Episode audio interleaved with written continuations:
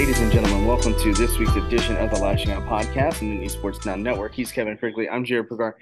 Kevin, let's talk some scheduling because Penn State seemingly doesn't ever seem to be on the right end of a scheduling snafu. No, and this is a flippin' disaster. Uh, I could have gone a little bit harsher on that, but man, this is this is a mess. This is such a mess that ESPN isn't even updated yet. They still have the Michigan State game on Saturday, November 15th. If you haven't heard, it is now going to be on Black Friday, November 24th. Um, that game, I guess, well, it's at Michigan State, but as is usual with Penn State, that game is never attended by the students. The student section is typically empty for that one. Um, I'm going to assume Michigan State they're probably going to be in a similar situation. That's always the that's that game is always the weekend of Thanksgiving, and it's always lowly attended, or the weekend before when people are going home for Thanksgiving, especially when Penn State gets that week off and all the students leave. Um, yeah, I mean, we're going to talk a little bit about the TV deal here later, but man, what a mess! And it's going to be a night game. Right. So I mean, you get a night game, a short week. Um, you've got the holiday too. Uh, luckily, I mean, they play Rutgers, which isn't going to be a, an overly easy game, which is frustrating. Um, but you've got you go from Michigan at home, Rutgers at home, and then you're a short week against Michigan State for the prestigious Land Grant Trophy. That game means a little bit more than a Black Friday start. Um, you know, I always I, I don't agree with short weeks, um, and, and especially that late in the season. But like we'll talk about with the new deal, I mean, sometimes it's not up to the universities, and you're right. I mean, there aren't going to be many people there, um, and and that's just no. That's I mean, it's a holiday. Um, I'm sure it'll still be a, a good crowd, but at the same time, man, what what are you doing? Yeah, I wouldn't expect this. I wouldn't expect the student section to be full.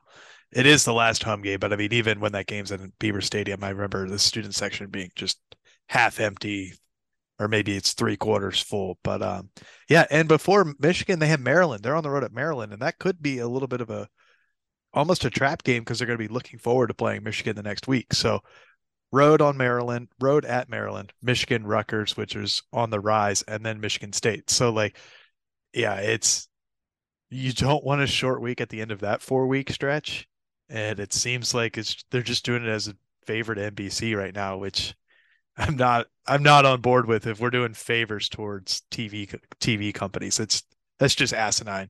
But they run the show now. Right. The almighty dollar is is really what is king here. You know, we talked about a little bit about the Iowa game being a primetime game, the whiteout, what have you. You know, obviously that that matters. This is a Penn State road game, so that's difficult too. I mean, we knew it was going to be a road game. We knew it was going to be Saturday. We didn't know what time it was going to be, but now that it's on Black Friday, you know, schools like Penn State, Michigan, Ohio State, they're not going to be for that, and and rightfully so. Um, and that's the thing that, that is kind of unfortunate. But we're going to take a quick break, and we're going to talk a little bit more about the disastrous, um, disastrous TV deals uh, when we come back after this quick break on the Lasching Out podcast and the Sports Now Network.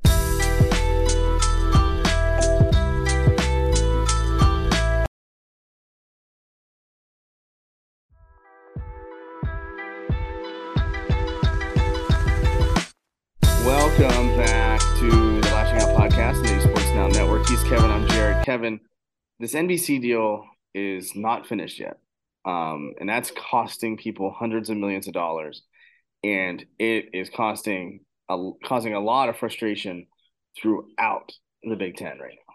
Yeah, this is Kevin Warren got a lot of praise for getting this TV deal quote unquote done. This TV deal is now a shitstorm.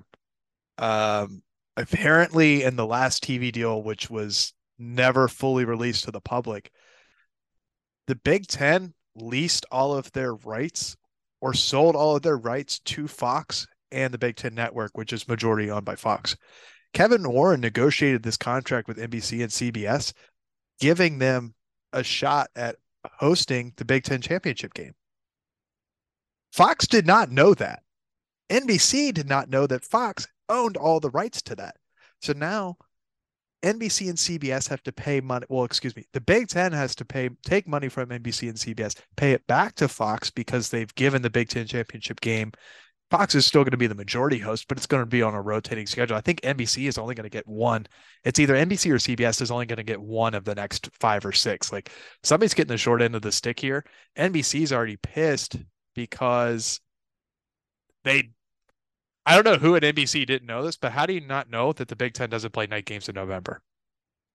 And now all of a sudden there's a there's a shitstorm around there. And man, Kevin Warren left to go be president of the Chicago Bears. He left at the right time because now Tony Petitti has got to figure this shit out. And I'm sure Kevin Warren sitting back like, man, I'm glad I don't have to deal with this thing. Right. Well, and there's a, there's a chance that he gets a multi-million dollar bonus for setting these deals up too. He should not. But he right. should not. Sorry. But that's the thing. The fact that, that you didn't read the fine print and you didn't know this. I mean, Big Ten Network, it's well known that Fox, it's a subsidiary of Fox.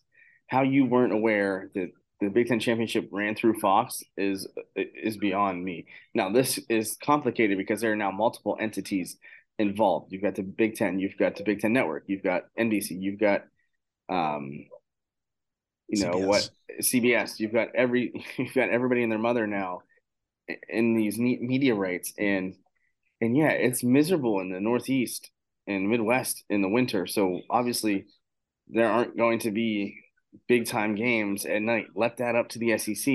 Um, let that up to the ACC even. You know, and that's and that's what's frustrating too. Is that how why would you want to have a primetime game? Like, don't get me wrong. I know Penn State Notre Dame would be a big draw. I know Penn State Ohio State would be is a big draw. I know Penn State, Michigan, Penn State, Michigan State, Ohio State, Michigan. You know that game's always at noon. Um, Michigan, Michigan State. You know there are some marquee matchups that obviously should be played in prime time, but that can also happen prior to November. Yeah, and Clemson, seven thirty on November twenty fourth when they usually play South Carolina. Perfect weather the night of Thanksgiving, Black Friday in South Carolina when it's 40 degrees and raining, the last game I ever went to was Michigan State my senior year.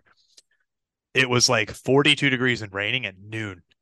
Can you imagine that game at eight o'clock? It's been raining all freaking day. It's going to start to turn mm. into like a slushy snow. The field's going to be destroyed. It's going to be the epitome of three yards in a cloud of mud. Um, like that game is just going to be miserable. If you play it at 12 or you play it at 3:30, you at least have a chance of some decent weather. Football's outdoor sport. It's a fall sport. It gets into the winter. I understand adverse weather conditions are a thing, but the Big Ten has opted for this historically. The biggest game of the year, the biggest single game on the college football slate, it's played at noon every year. It's Michigan Ohio State. That's the most viewed college football game in the last like five years. Yeah, it's that game. game. The game. It, it is literally titled The Game. They played at noon every year. Big Ten model is works.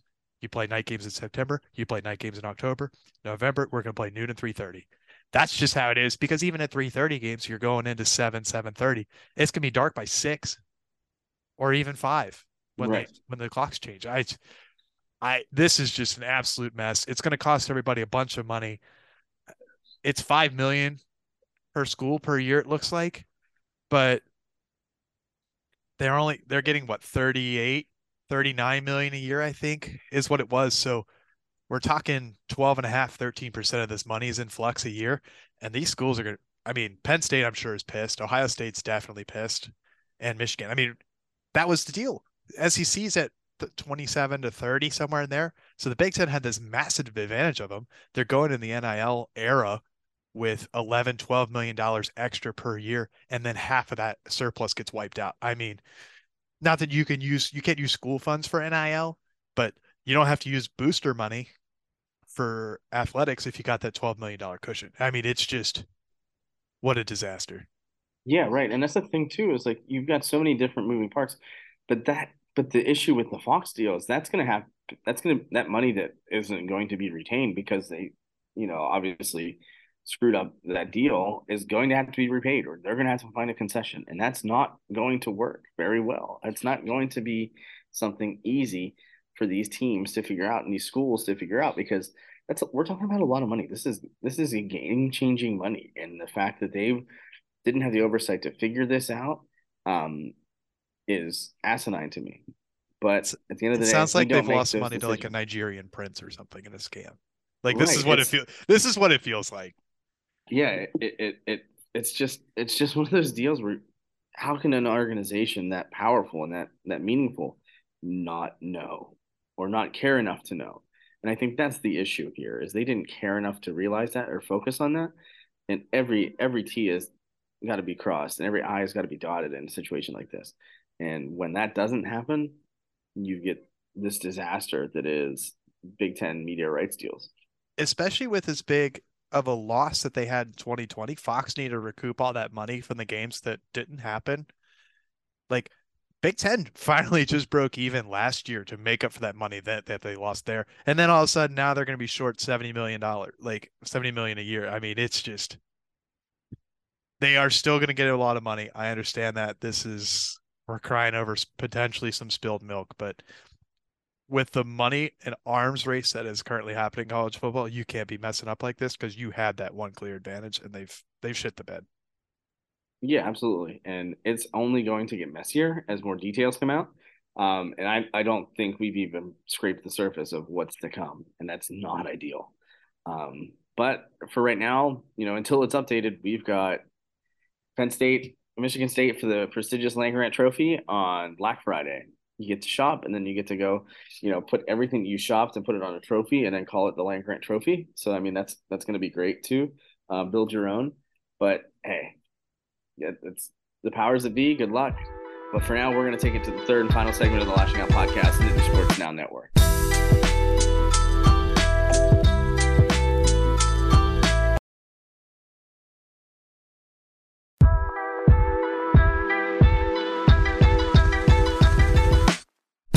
Welcome back to the third and final segment of the Lasching Out podcast, Nittany Sports Now Network. I'm Jarrod. He's Kevin.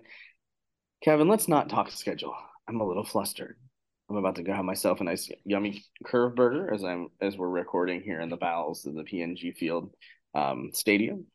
But Penn State recruits are back on summer are back on campus for the summer. Sight to be seen. It's very good. Penn State basketball is still doing a good job as far as replenishing that roster. It's a good time to be an Nittany Lion.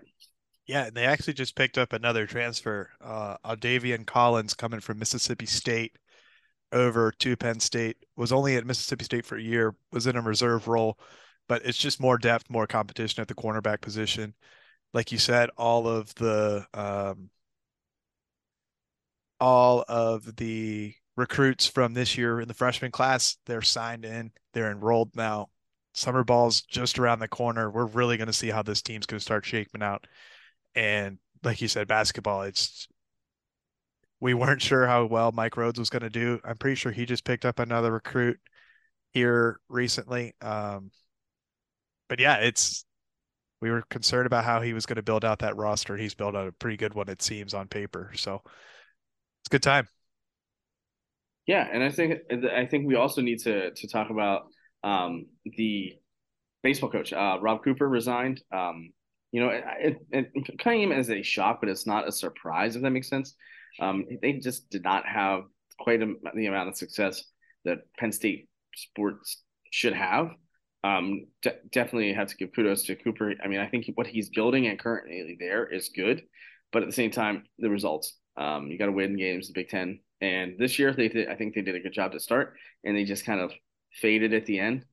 Um, so that's that's not always going to be a, a ideal, but at the same time, you know, you wish them the best, and and I think the program's on the right track, which should be good for Penn State um, moving forward. Yeah, Favour Aire was the uh, recent basketball commit from Miami. Um, so you and- mean to tell me? I'm sorry to cut you off because I think this is very important. Favorite Air is um, I'm going to be playing in the Bryce Jordan Center. I guess so. I'm 100% going to be working that into very many game stories if it is applicable. Hey, I mean, Penn State's they I don't know how well they're going to do on the basketball court this year, but they're going to have an all names team. I mean, if you if oh, you it's phenomenal. I mean, Puff Johnson, Qudus Wahab, uh, and now Favour Aire. Uh, that's pretty good. Uh, and Penn State's really picking up recruit, picking up uh, some momentum on the 2024 cycle. Just had a big, big commit. Um, Ethan Grunk, Grunk, Grunkemeyer.